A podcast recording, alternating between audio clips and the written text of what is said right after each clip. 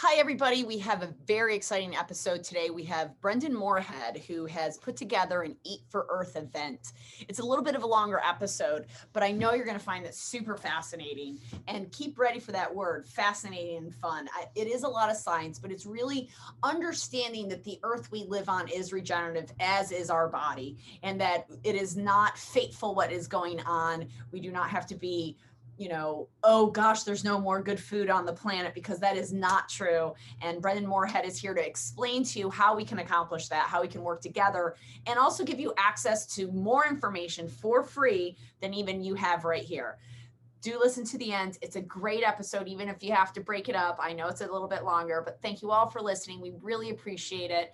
And we are so looking forward to understanding the Eat for Earth event and why this wonderful Stanford graduate biologist and I became fast friends and fascinated at the science that we both do. Talk to you soon.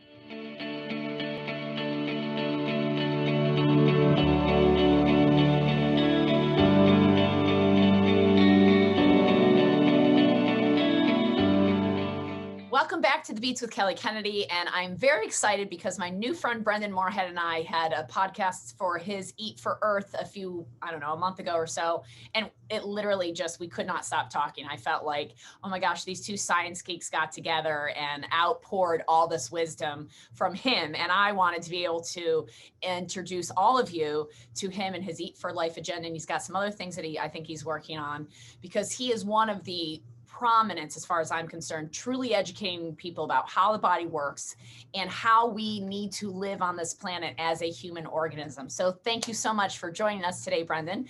And tell us a little bit about how the Eat for Earth project started. But I do want to say that he is a brilliant biologist and environmental engineer, and he went to Stanford. So he's now a dummy. So welcome, Brendan. Thank you. So yeah, Eat for Earth has actually it was born 34 years ago. So when I was just getting interested in sustainable agriculture in college, and at the same time I was losing my health actually from a number of things that happened when I was a teenager. So when I was 15, I had 3 cycles of 3 courses of tetracycline, which is enough to wipe out anybody's microbiome and make sure it doesn't come back. And we didn't know anything, right? Nobody really talked about probiotics back then. And so that was the beginning. And my health basically crashed at a point where I was getting more and more interested in what we were referring to as sustainable agriculture back then. So I went through this long period of chronic fatigue and so forth, and it really interrupted that trajectory. But then as I started to get my health back, I started to pick up on the thread of what was starting to be called regenerative agriculture, and saw some podcasts and some TED Talks. So the TED Talk in 2013 by Allan Savory was kind of life-changing for me, because I had gone through a whole period where I became vegetarian, I was trying to be vegan, I had I understood that that rainforests were being, cut down in part to make way for cattle, although it's a lot more complicated than that, and you can't simplify it to that degree, even back then, because usually there's a succession. Usually they come in and they do some mining, and then they come in and they, take the trees, and then they turn it over to other people to do, slash and burn agriculture. That's usually not the first step in the Amazon, but sometimes it is. Anyway, and now they're clearing forests for soy, which is, corn, mainly soy that's going into animal feed, but actually most of the soy goes to chicken and pork, not cattle. So there's a lot of complexity there. In any case, I went whole hog into vegetarianism and veganism, and I really thought that was important to save the planet. That was the main reason I went into it. Then along comes this TED Talk by Allan Savory in 2013, and I had recovered maybe 60, 70% of my health at that point, and I was interested in, picking up the thread again with something to do with regenerative, with what I was thinking of as sustainable agriculture. And then I started to learn that regenerative is really the term we should be using now, as far as going to the next level, because we don't want to just sustain what's not really working that well. We need to actually totally regenerate the planet. And it turns out that this relationship between biodiverse plant communities and biodiverse soil organism communities is at the foundation of all of life on Earth, including in the oceans. I mean, there's this dynamic interplay. And so as I was learning all of this, as far as, okay, we can restore grasslands, we can draw carbon out of the atmosphere and out of the oceans, and all this, all these different threads started coming together, starting with that TED Talk I saw by Allan Savory. I'm gonna keep mentioning his name because people need to check it out. If you haven't yet, it's already gotten 4 million views or something, and read his book, Holistic Management, the 3rd edition. That will just totally transform your paradigm about ecology, especially in what he calls brittle environments. It's a really key term. And I'm tending to dive down the rabbit hole right here, so I want to try to bring it back. But that was basically how I started to get interested in regenerative agriculture and realizing that that was also a key to restoring the nutritional integrity of our food supply. I didn't actually realize until I started to look into it just how depleted our food is. And I was thinking, wow, no wonder I'm having a hard time, you know, getting my health back, because, you know, back in the 70s, you know, there were a lot of people doing, you know, raw food and juicing and this and that, and they were healing all kinds of stuff with, you know, 10 pounds of fresh produce juiced every day. Well, now it's like you got to do 25 pounds or something at these clinics that have that particular focus as far as healing cancer and so forth. But so I found out, okay, wow, regenerative agriculture can actually restore the roughly 90% of the minerals that have been lost from our food supply. So we're living on, you know, 10% of the minerals, maybe a little more on average, because some have not been depleted that far, but certain minerals like copper are down to, like, you know, 10, 15% of what they were in our food supply 100 years ago. And so I decided to bring these two things together, how regenerative agriculture can restore our food and our health and regenerate the planet. So it's very similar to the concept of the milieu therapy, the terrain therapy and biological medicine from a health perspective that I studied in Europe, where they were on my own journey, right? But to figure out that if you change the internal environment, then the cells in the space, you know, the space is the terrain and the cells are in the space. If you change the terrain, the environment, the cells will behave better. And essentially what you're saying is if we change how we're farming so that we're not depleting, but it's regenerating itself and supporting itself, it'll not only add benefit to the soil, but it'll also regenerate and make the food more nutritional, correct? Yeah. Did I understand that right? Yeah, well, the way plants get minerals from the soil is they're essentially mined from the soil by the microbes and delivered to the root. And that happens in several ways. And so there's an interview with Elaine Ingham, PhD, in the Eat for Earth event, where she explains the soil food web, which is a concept that she co-pioneered, I think it was back in the 80s. Mm-hmm. So soil food web with, you know, capital letters, because it's a proper noun, it's a thing. And her whole business is based on that. She's a soil health consultant and a researcher, so all her research is based on that. And so if you have a proper microbiome in the soil, it'll allow the root of whatever the food that's growing to pull from the soil the minerals and the everything it needs to feed the plant, so it has the nutritional content. Is that? Yeah. As one example, there's a type of fungus called mycorrhizal fungi. Okay. Whatever. It's fungi, no matter what. Yes, like you. And so one type of this fungus organism will actually puts like a hyphate into the plant root, and the plant allows it. Certain species of plants, most of them allow this. Certain species of plants do not associate with mycorrhizal fungi, but most do.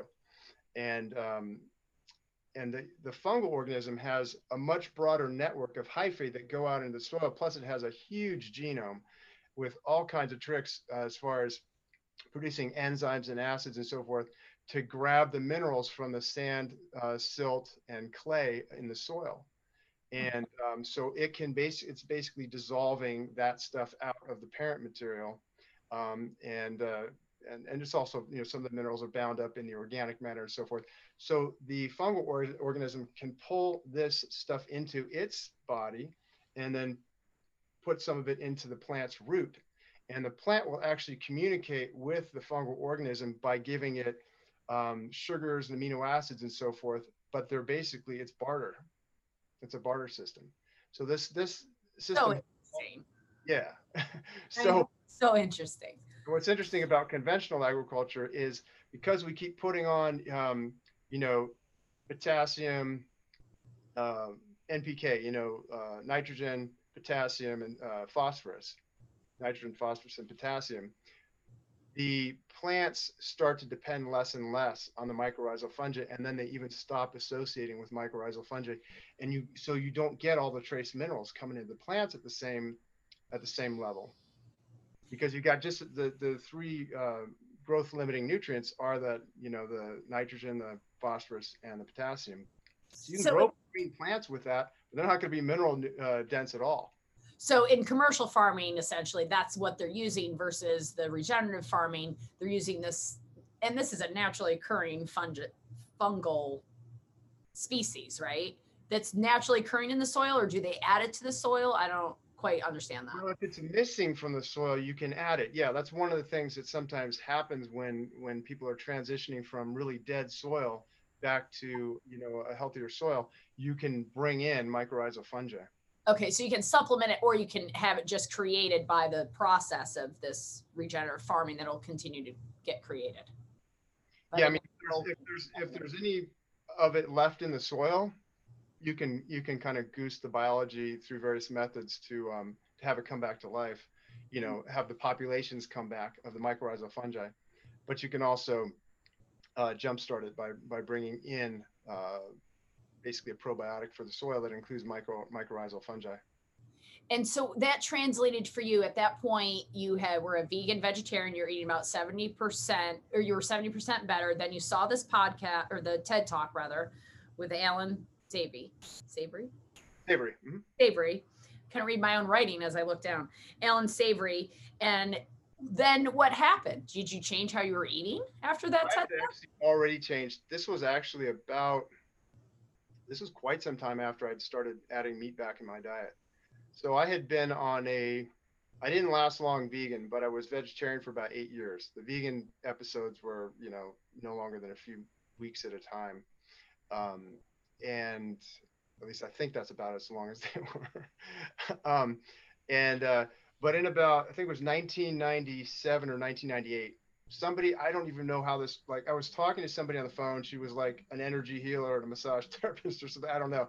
I don't even think we had met. And she said, out of the blue, she said, "You need to be eating meat again." I'm like, "What?" It was just some reading she gave me. I'm like, "Yeah, you need to eat meat."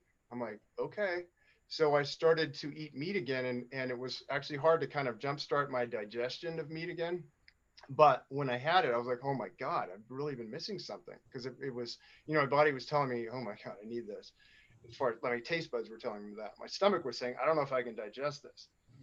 So it took a while to come back. And there is a mechanism by which a high carb diet will actually reduce, you know, a high carb, low protein diet will actually reduce stomach acid production. So I kind of hypothesized that if you do that for a long time, you're down-regulating your stomach acid production. It's not to say you can't get it back, but it can be a process. And that's a challenge for a lot of people who've been a vegan for a while, or just vegetarian, because, you know, I did this thing. I was a vegetarian for 10 years. And then one weekend I had a mentor of mine put meat in my mouth, and I basically ate meat 3 days in a row. And thank God there was an acupuncturist on that trip who basically salvaged me, because my digestion was like, "Are you kidding me?" Because I had enough stomach acid to break all that meat down, essentially. Right. But I did, and that was their point, that I wasn't feeling well enough. I wasn't having enough vigor. I didn't have enough life force. And I'm not a huge animal protein eater at all. My husband calls me a reluctant carnivore. Like, I eat it because I know that I need it at times and it makes me feel better, but I don't love it. So I always make sure that I buy meat at a local farm who does regenerative farming and make sure that it's like high quality and the animal felt love and ate good things. And, you know, I'm that person that cares about how my animal felt, because I've slaughtered animals and I know what that's like. I was raised, you know, I went to agricultural school at Cornell. I've done that. And it's not a pleasant experience. And if you aren't mindful of when you're doing it, it can really change it. So anyway, that's a whole sidetrack. Tell me about Eat for Earth. So that started your journey, the TED Talk. Mm-hmm. How did it translate into Eat for Earth? Well, I mean, Eat for Earth. I had, you know, just had this vision of putting together an interview series of people on the health side and on the agricultural side, and just started reaching out to people. I started going to conferences, you know, enlisting people to speak in the event, and just from person to person, got people. A lot of people liked the idea, you know. When I would describe it, they're like, "Oh yeah, that sounds awesome." You know, it's like, we need to be doing this. So, yeah. And so in my world, people come to us all the time, and they think that because we claim that we're nutritional something or other, I don't even know what we called ourselves for years. And I just call myself a biological investigator, but nutrition's a tough subject. Talk to the reluctant carnivore over here that was a vegetarian for a long time. It's a tough subject.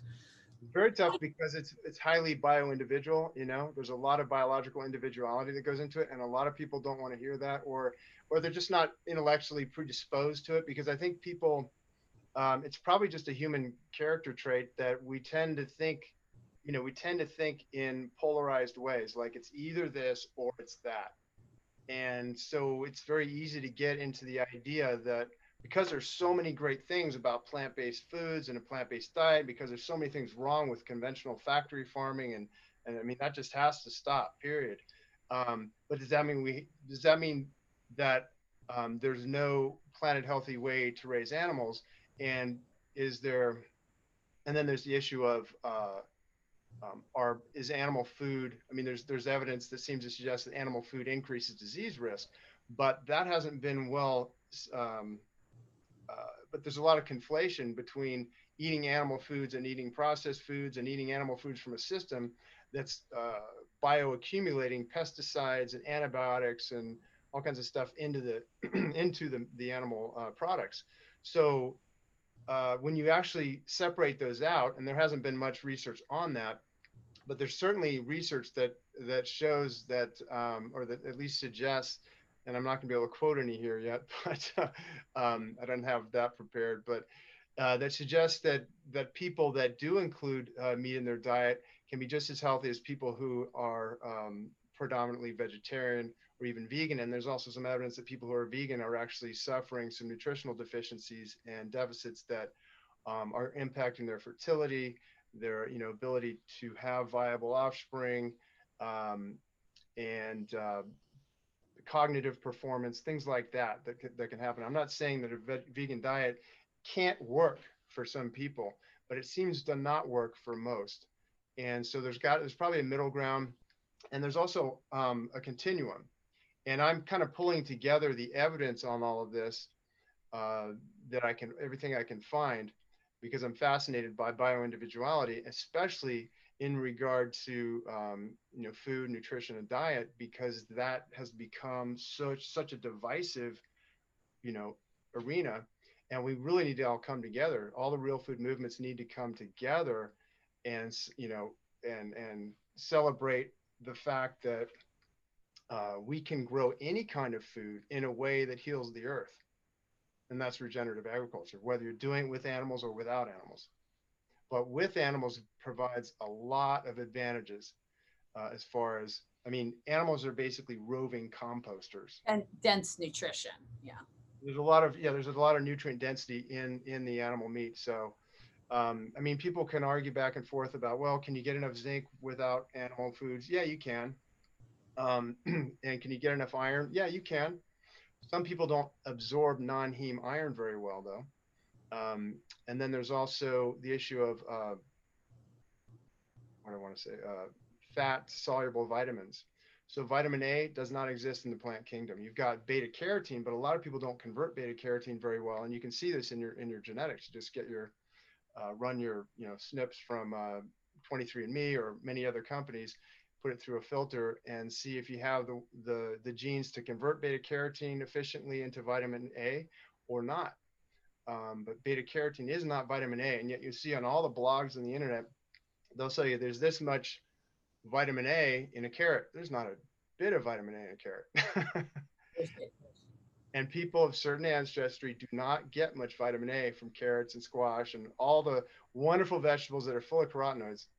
And so those people are going to be more dependent on either a supplement or on eating organ meats or whatever. I mean, that's what human beings used to. I mean, I'm sure some people want to disagree with this, but if you look at human cultures that were, look, Weston Price, who was a dentist, went out there and he looked at cultures in the early 20th century, looked for every single culture that had not been too impacted by industrialization, who were eating a traditional diet that they've been eating for centuries or millennia. And all of them had put a high value on animal products eaten raw that had fat soluble nutrients in them, particularly vitamin K2.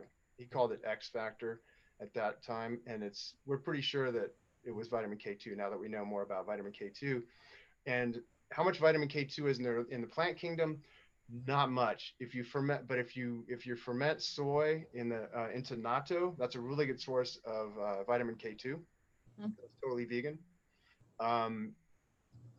I am not aware of any other plant sources. Well, in your gut. So gut microbes, if you're really healthy microbiome, you might be able to get some K2 from that. But there is evidence suggesting that we can't get enough from that. But I haven't looked at the study cohorts of those research studies, and do we know those people didn't have dysbiosis? I don't know. If they had been eating a hunter-gatherer diet and they had a super diverse, microbiome, might they have produced enough vitamin K2 from plant foods? Maybe. So, a diverse microbiome, you just said, right? So this is something that I've noticed, that when I go to the regenerative farm, for instance, she has different vegetables, different fruits. She's got, plants for me to eat and flowers. And she's educated me along the way in a lot of ways. And the Pocono Organics has also done a huge shift. I don't know if you're familiar with Pocono Organics, but they've made a huge shift into bringing heritage foods back in and working with a larger organization from Germany. I can't think of the name of it right now. Food for like biodynamic. Demeter. Yeah. Demeter is if we're talking about biodynamics, I think they're out of Germany. Yeah, or, but it's not biodynamics, but it's like food. The name of their organization is like Food for Farming or Farm Food or something. But it's about the fact that, and I'll look that up and put that in the show notes. But it's about the fact that we don't have enough. Like there's 57 types of avocados. Yet you walk into Whole Foods, Wegmans, or whatever, and they're all Haas avocados from one source in Mexico or Mission. Good luck. Those are your avocados. And it's just, that's also limited our biodiversity, correct? Like the fact that we're commercially farming, and then we're only commercially farming one type of tomato, one type of lettuce, one type of broccoli, one type of zucchini, one type of, listen, I get sick just like everybody else does because I eat mostly vegetables, broccoli, carrots, zucchini, celery, tomatoes, green beans, asparagus, Brussels sprouts, cauliflower. Tell me another vegetable that everybody's eating all day long. Like this is it, right? It gets boring. And I love food. I love food. I love to eat, but I get bored with that kind of stuff. And I think that's, then they want to fry it. They want to, we want to do things to make it taste better, to be more exciting. But I think this is two things we've gotten away from, is the diversity in our food, and that what food is really about is to nourish us and to feed us. And I feel like part of the reason that I feel that I want more food and variety in my diet is I'm too conscious at times of I'm eating the same broccoli that I've eaten for 5 years. I need a new broccoli. This isn't giving me enough. It feels good. It tastes good, but I just know better that I should have a different type of broccoli and more nutrition, more dense nutrition in there.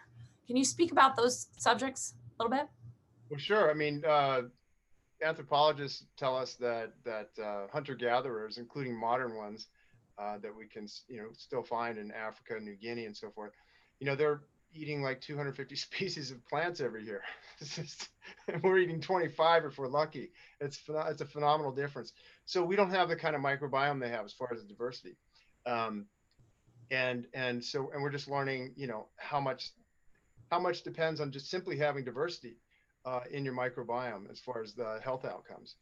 And yeah, this is a direct consequence of how we've commercialized the celebrity vegetables. You know, certain vegetables are now the celebrity of whatever, and it's ridiculous.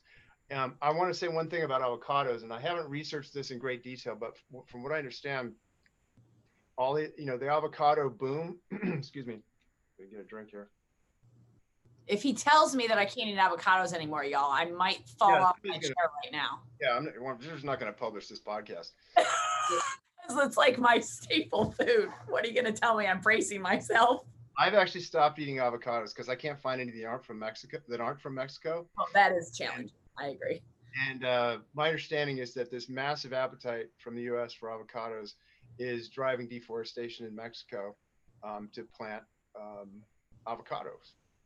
And as much as I love them, I like forests better. So I'm not trying to guilt trip anybody into it. I think it's something that, in fact, I'd like to be wrong about this. And I haven't researched it in great detail at all.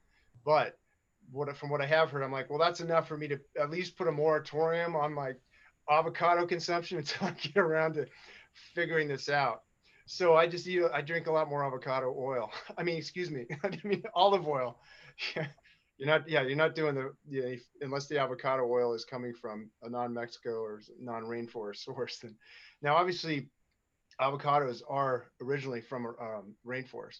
And David Wolfe and I had a really interesting conversation about avocados, because that's his favorite food. It's his middle name, and so that's the third interview on day one of the Eat for Earth event. And he was talking about how they're a pioneer species, and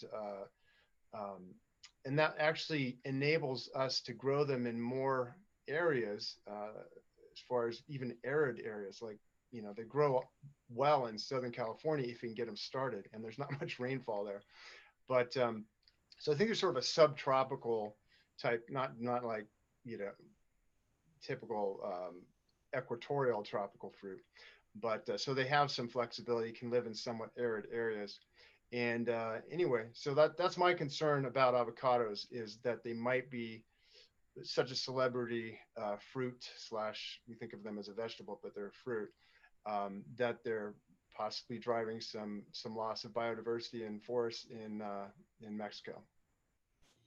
And so, I do appreciate that knowledge. And while I probably won't stop eating avocados altogether, you're right, I'm going to be more conscious about making sure, especially my avocado oil is not resourced in Mexico and so forth. And it's this is the thing that we get to vote every single day when we go buy food. When we go hunt and gather, we get to vote about the practices that the people we're buying the food from incorporate. And we're making a choice, and we're demanding from them what the quality is that we will pay for. And I get it. Listen, convenience is great. We live in 2021 in a Western culture, and convenience is awesome. And it's not as convenient all the time to have the knowledge that we have to eat properly. But we're also, as scientists, looking at the long-term effects of what we're doing from an agricultural and from a species perspective of survivability. And the more we limit our microbiome, the more we're concerned about the survivability and the lack, the strength, of the organism. Well, my ultimate vision for regenerative agriculture is that it's so there's another term out there that is agroecology, and I think that's a better term in a way, because what I would like to see regenerative agriculture become is ecosystem-based agriculture, where and it is, and that's essentially what it is, but it's kind of a spectrum, and it's not real well defined. You know, people say, well, what is regenerative agriculture? And people are asking a good question, because, you know, how is it different from organic? Is it different from agroecology? And the key variables, I think, have to do with how closely does this system resemble an ecosystem, a functioning ecosystem. So in general, with agriculture, you've got a lot of monocropping, where, and whether it's organic or conventional, we'll grow on one crop at a time. That's usually what's happening. Now, there are some organic practices that are sometimes used and sometimes not used in organic agriculture that make it more regenerative, in the sense that it will, and regenerative has to do with improving soil health. So that's kind of the key undercurrent for regenerative agriculture, is it's regenerating soil as opposed to gradually or rapidly depleting soil, which unfortunately a lot of organic agriculture is doing. A lot of organic agriculture, because they don't have access, they can't use the herbicides that they would normally use as a conventional farmer to control weeds. They use more tillage, which means plowing. So they're tearing up the soil more. So that can actually be worse overall for the soil health than herbicides. And that's kind of a shocking reality, that tilling is that bad that it's potentially better for the system to use a little bit of herbicide. I don't like to say that at all. And that's where some controversy arises in regenerative agriculture, because there's people out there that are saying, I'm regenerative because I'm doing this, this, and this, and this, but they're actually using some glyphosate. And it's like, ooh, you know, is that really necessary? And they're like, well, we're weaning off of it. You know, we're getting there, but we haven't figured out how to eliminate it entirely. And I, myself not being a farmer, I can't relate to how exactly, you know, from a personal basis, how hard that might be to get there. It may or may not be hard, depending on the circumstances. And, you know, a lot of things anywhere, you know, in any realm of life, a lot of things comes down to mindset. And if you have a will, you'll find the way. So I don't know how much of it is people just are kind of still leaning on it because they haven't decided, no matter what, I'll find a way to make this work without glyphosate or whatever, even in the smallest amount. So, but you know, I'm not passing judgment on anybody. I don't know. I am not a farmer. I can't pass judgment on that. But that's kind of the complexity that arises in this new world of regenerative agriculture. And so the spectrum is going from adding in cover crops, which now you're adding some biodiversity, and it's starting to look a little bit more like an ecosystem. And cover crops are simply, it's a mix typically of several to dozens even of species that you grow at the same time with the crop, or in between, where you grow the crop and then you'll sow the cover crop. And having more, it's just like in your body, when you have more plants coming in your mouth, you have more biodiversity developing in your gut. So when you have more plants growing in the soil, it's contributing to the biodiversity of the soil, all the soil organisms. You got the bacteria, the fungal organisms, the nematodes, which are like little tiny worms, microscopic worms, arthropods, which are kind of like insects, and microarthropods, and of course the insects, and this whole food web there. And the process of that food web becoming more and more diverse builds more and more complex carbon structures in the soil that can hold more minerals, that can hold more water, can hold more oxygen, and hold more carbon from the atmosphere. So that's where the impact on healing the planet comes in big time, is where we can draw down carbon. And so the one of the interviews in the Eat for Earth event is with Walter Jehne from Australia, and he's a brilliant guy, and he's put together a way of thinking about how the climate works. And it's not all about carbon dioxide. It's really more about water. But the key role of carbon is in soil. That's really, and the big problem with carbon dioxide in the atmosphere is more so that it raises the concentration of carbon dioxide in the ocean, which makes the ocean more acidic. Because carbon dioxide is actually one of the weaker greenhouse gases. And so increasing carbon dioxide, it's hard to see how, when you really look at the whole picture of climate science, especially through the eyes of Walter Jehne, and he's just talking straight out of climate 101 textbooks. I mean, he's just saying, look, it's before they even started building models based on carbon dioxide, it was well known that water is the main greenhouse gas. And it was well known that the greenhouse effect was a very small part of climate dynamics. And the bigger part is the movement of water. And the movement of water is is going like this. It's this giant cycle through the soils. So you got the water coming out of the ocean. That's the big cycle. and then precipitating down into the on the landscapes and into the soil, and then getting transpired back up through plants and evaporated from water bodies like lakes and streams, getting back into the ocean, back into the atmosphere. And then the small water cycle is where this is happening over land masses. So you've got the evapotranspiration and evaporation from the soils through the plants and from the surfaces of water, bodies of water, and then moving over the continent and then raining down again. So you have these two cycles, and that's really what's actually pulling heat from the earth up into the atmosphere. Each time, a molecule or set of molecules, a drop of water rises up through a plant and evaporates in the atmosphere, it's pulling a certain amount of what they call latent heat. I think it's 592 something, I forget the actual measurement, into the atmosphere. When a rain event occurs, that molecule, that heat that's carried up into the clouds can actually escape into the upper atmosphere when there's precipitation. It creates sort of a window in the atmosphere for this heat to escape the planet. That's the major flux of heat back out into space. So you got heat coming in through the solar radiation, and then you got the heat going back out through these evaporation events. And I definitely recommend listening. I won't try to recap the whole conversation. I've already gone down the rabbit hole a little bit much. I want to bring it back to biodiversity, because that's really the key that holds all of this together, because you don't get carbon-rich soils without a certain degree of biodiversity. And you don't get high nutrient density without a certain degree of biodiversity in the soil, unless you're actively managing it with mineral inputs. People talk about, putting in rock dust and all this stuff. That's expensive and labor intensive and so forth, and it may not be necessary. It can be a real boost in the short term, but if you want to have really nutrient rich food, if Elaine Ingham is right, and she's basically saying that there's enough minerals in any soil in the world for you to grow plants and nutrient dense plants, if you get the bacterial, well, I shouldn't just limit it to bacteria, but if you get the soil food web really functioning well. Now, there's some people that that would contest that and would say that you have to more actively manage it if you're going for maximum mineral nutrient density in the foods that you're growing.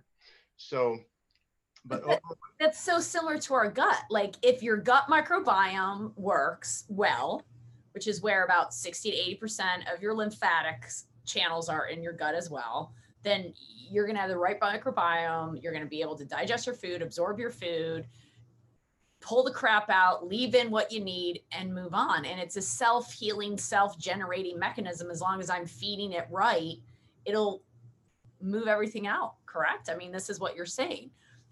Because the cover crops are not just adding to the soil, but I'm sure they're like attracting certain insects and providing, support for some of the other species of plants because they're feeding or pollinating or, different things like that. Like this woman who I have, this local farm here, for those of you who live local, Corey Hill Farm. And my son and I go there all the time. It's like our fun place to go to, just hang out with the animals and pick up our meat and our eggs and produce. And I think we kind of, at one point, she's got, was it 27 species of animals on her farm, and it's primarily chickens and eggs, but she has some horses and some donkeys and sheep and goats, and but she's got emus and she's got pheasants and she's got all sorts, to create the best diversity for the chickens, so she creates the best eggs. Mm-hmm. It's all about her eggs. Her eggs are the best eggs I've ever had in my life, and but she's been farming this way for 20 years. Uh-huh. To create this ecosystem. I'm really glad you brought up insects, because I kind of gave them short shrift or something by not mentioning them. They're so important, and having the plant biodiversity on a farm is really important to having the insect biodiversity, and that's the pollinators and the predatory species that keep the pests, the so-called pests, under control. There's, in the interview I did with Colin Sykes from Down Under, he's a friend of Walter Jehne's, and he's developed a system called pasture cropping. And in pasture cropping, he's growing grains and he's raising animals and vegetables all at the same time. Now the vegetables he's not actually harvesting for, as produce, but he could. But the sheep actually love the turnips. So the sheep are eating the turnips and, they're grazing. And he actually grazes the cattle and the sheep. I think he's also got cattle. I know he's got sheep because I've been there. I've seen them, and got like 3,000 to 4,000 sheep. But he will graze the grain to up to a certain point in the growth cycle. And from what I understand, it causes the plant to sort of bifurcate and have two heads instead of just one, two grain bearing heads on the plant. And so you actually get a more productive crop. Robust, yeah.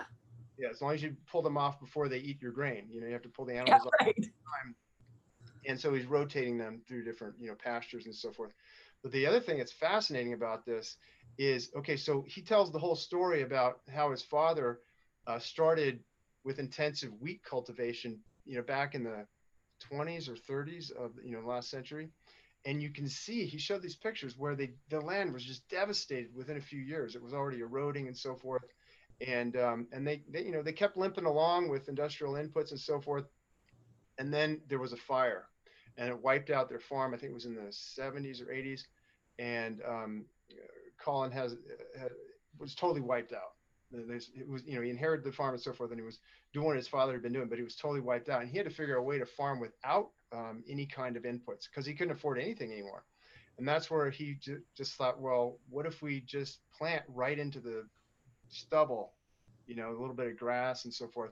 And that's how they started with their pasture cropping, is they just, instead of plowing up the whole field, they used like some kind of a drill to, just to put a little hole and put the seed in it, cover it up. And it was, there's some kind of, there's equipment for that. And I forget the name of it, but that's how pasture cropping got started. And it developed into this whole system where he's growing all kinds of different crops and raising animals, and the grasslands are coming back. So these seeds that have not germinated in, maybe a century are now germinating. So they were there, they were just waiting for good conditions. So now he actually has native grasslands growing on his property that hadn't been there for a very long time. And it's actually another crop that he can sell because people want the seeds so they can reintroduce native grasses on their land there in Australia for their livestock. And the seeds themselves can apparently, he thinks or knows, I'm not sure which, that it's a potential food source. So I don't know how good a food source this grass seed is, but it might be some kind of a human vegan superfood for all I know. I don't know if it's been commercialized yet, but this whole idea of pasture cropping is kind of bringing together what we normally expect from agriculture. A lot of people expect grain, right? I mean, I'm not a big fan of eating grain, but a lot of people do.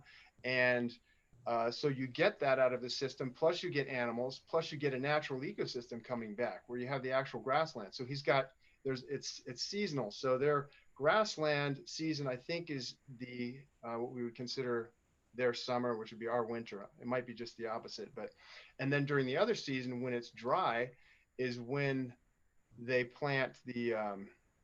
It could have it backwards, but I think the dry season is when they actually plant their crops, and in the so-called wet season is when they have when the grassland grows. I could be totally wrong about that part of it.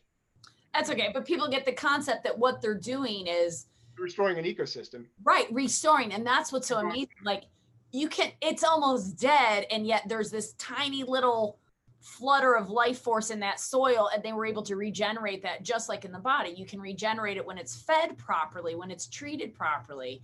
And so how did this lead you to your nutrition and your health? Because you're obviously doing better now than you were in 13 years ago, 2007, I guess, when you saw that TED Talk. I'm a little bit dehydrated right now, but I can totally tell I'm like super underhydrated.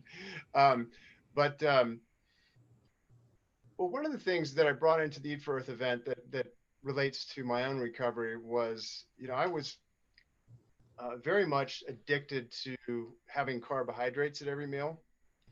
And as a result of doing a ketogenic diet for a while, that really kind of liberated me from that, and it helped to fix my metabolism to a certain degree. So I included a whole day of talks about the ketogenic diet in the Eat for Earth event. But I also have discovered since then that there's a lot of bioindividuality impacting whether a ketogenic diet is appropriate for a person. And there are even, you know, times and cycles of life when it may or may not be as appropriate. And eating ketogenic for a female is very different than eating ketogenic for a male. Very much so, especially with the cycles. So yeah. There are different parts of the cycle where it may work, and there's other parts of the cycle where it's probably going to be unhealthy. And ketosis is a naturally occurring biological mechanism in the body to allow your body to take out its own trash, essentially. And so, you know, that's one great way to eat. But I think both of us would agree that there's no one diet that's perfect for everybody, and that eating a carnivore diet or a whole food 30 or a vegan diet or a vegetarian diet or all of that is good information. What would you say about that? Let me not put any words in your mouth. What would you say about all those different types of diets? The carnivore diet, the whole 30, the vegan, the vegetarian, the carnivore diet, the ketogenic diet, the low carb diet, the high fat diet, the Atkins diet. Am I missing any? A lot of fads out there. Macrobiotics. Oh, thank you. Macrobiotics, juicing, fruitarians. Right. So I look at all of that through the lens of bioindividuality, and which has various facets, and one of them is genetics, one of them is epigenetics, because the conditions that your parents experienced, especially if there was famine, are going to create epigenetic changes that are passed down to the children, especially if it actually happened during pregnancy. So anything that happens during the second and third trimester of a woman's pregnancy is going to create some genetic epigenetic marks that will affect the excuse me, the children. And genetics has a lot more to do with it than we thought, actually. So you hear a lot out there that, you know, genes load the gun, but lifestyle pulls the trigger, or environment pulls the trigger. Right. And that's true. It's very true. But the way to know where the triggers are is through largely through the genes. So knowing your what they call single nucleotide polymorphisms. So we're learning that some people should not have a high fat diet, and some people can have a high fat diet. And I'm oversimplifying dramatically, but some people do not do real well with saturated fats, and some people do great with them. So if you just look at it, like if you don't break it down by the individual, you lose the trees. You know, you just have a forest. And you're like, okay, looks like we can exonerate all saturated fats, because, you know, when you look at these population level studies and you separate out, you know, so basically there's different types of research, and they've done, you know, in the past they did a lot of epidemiological research, observational studies, where they just look at a whole population and they say, how do we think these people ate? How did they report that they ate? And then we see, you know, who got this disease and who didn't. Well, that conflates a whole lot of variables. And those studies tended to give the indication that maybe saturated fat was a problem. And then once we started doing better research, it pretty much totally exonerated saturated fat. But that's at a population level. That's not looking at individuals. When you start to look at the individual's genetics, you start to find out, okay, these people do fine, great with saturated fat, but these people, they don't do as well.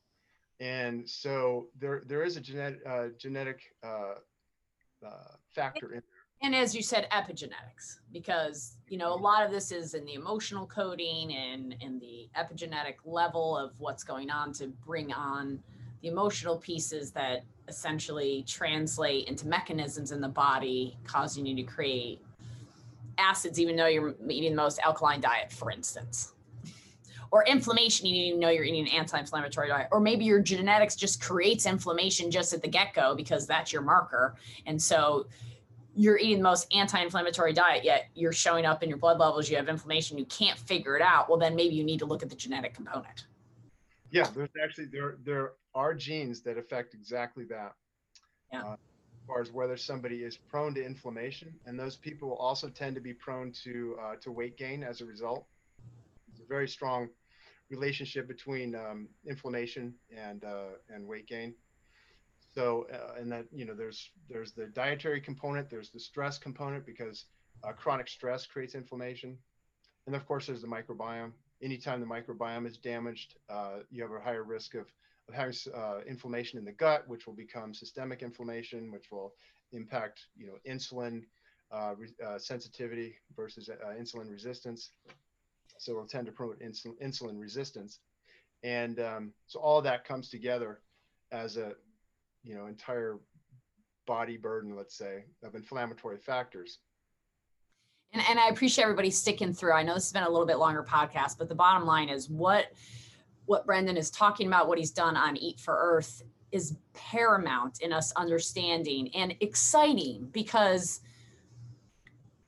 so much of the media of the health information is like depressing, like, oh my God, we live in a toxic bowl of soup and you're completely toxic and your genetics suck and every food out there is depleted. So good luck. Have a great life. You know, it gets a little bit fatalistic and like, oh, there's no way out. And you're bringing to light that there is a way out, that we have the capacity with our knowledge and with the resources to help it all regenerate, to be supportive to both the earth and us.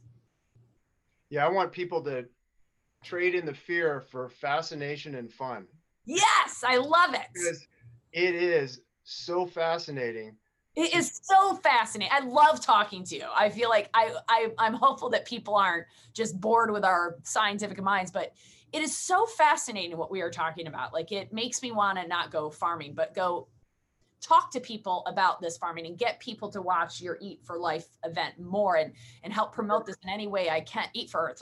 Eat for Life. Yeah.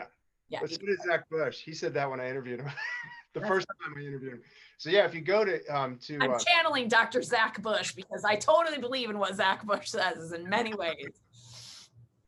Yeah, but it's true. Like, we need to learn how to get excited and fascinated about how we can make changes, rather than feeling like there's nothing we can do. We can't change anything. That's the way it is. The bees are dying. There's nothing we can do. There's plenty we can do. We just have to have awareness.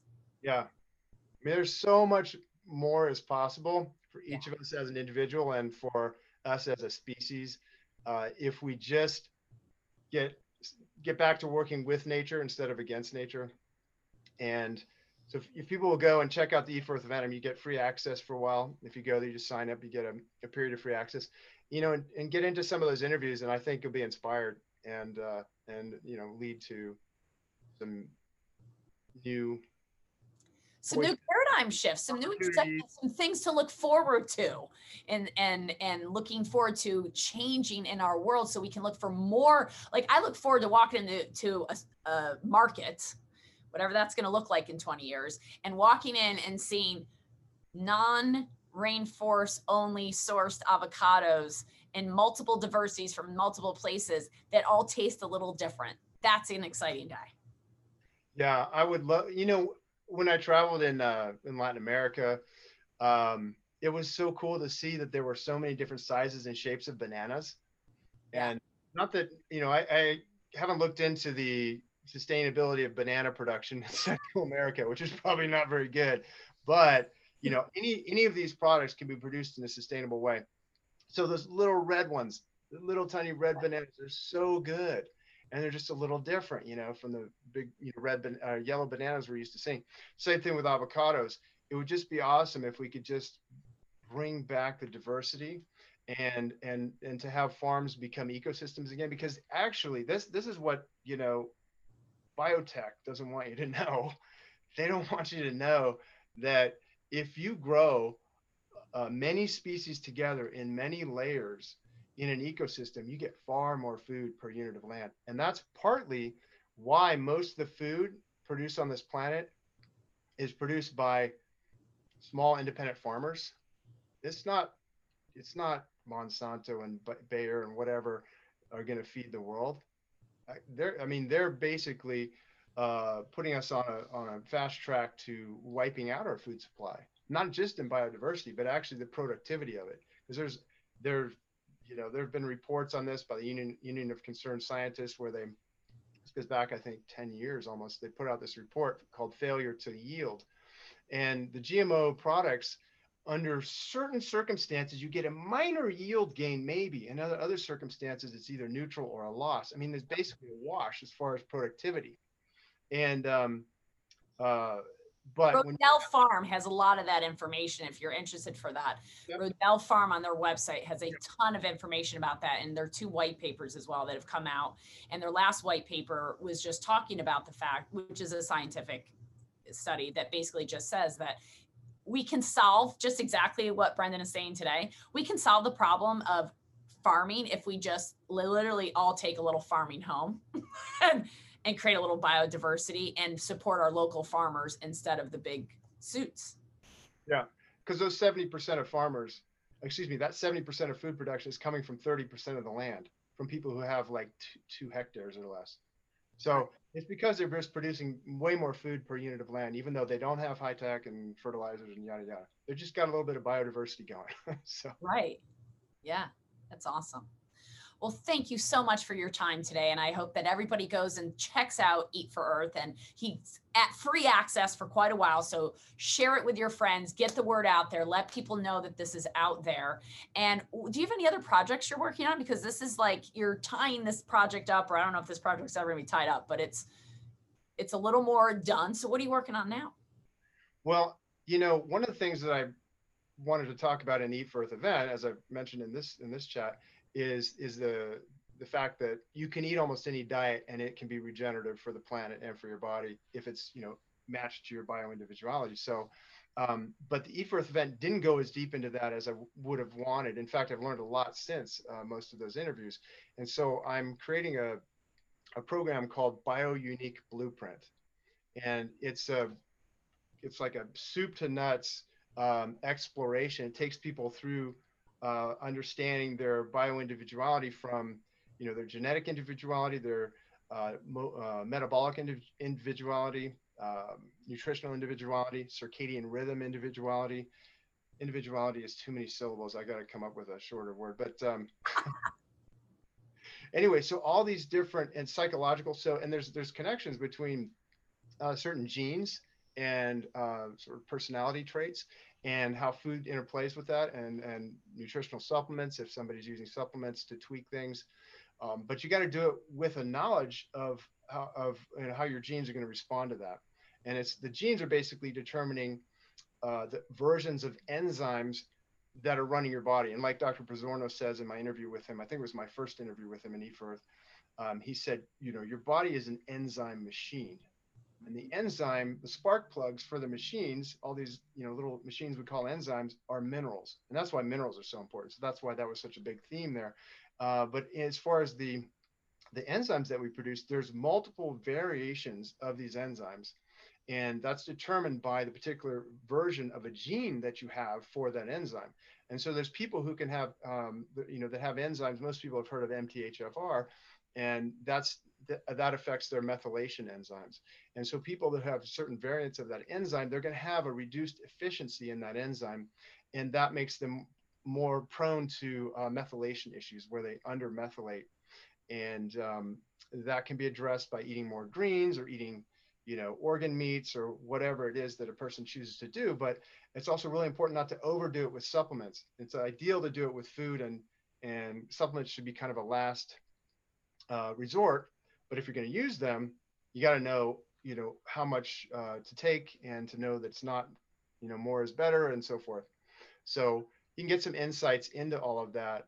This is why not there's one, like vitamin C is great, but not everybody needs vitamin C. CoQ10 is great, but it doesn't mean everybody needs it. Vitamin D is great, but it doesn't mean everybody needs it. Like, I find that, and I'm sure you do too, that like people just, there's a lot of general information out there about what's good, what's bad, and things are good and bad. And it's just not like that in an ecosystem. It's all needed, all of it, you know, and you've got to have the dark to enjoy the light, right? So it's like, if I don't eat a crappy, I don't know, meal once in a while, I want to enjoy my good gourmet, organic, completely biodiverse meal, because that egg won't taste as good if I haven't had a commercial egg. her eggs will tend to taste not as good. And then all of a sudden I'll go back to her eggs and be like, oh, or the other, we have this other farm here that has organic eggs. And sometimes if she's out, I'll go there. And they're completely different tastes. And I so appreciate the taste of her yolk and how each egg tastes a little differently. And they're each colored, the shells are differently.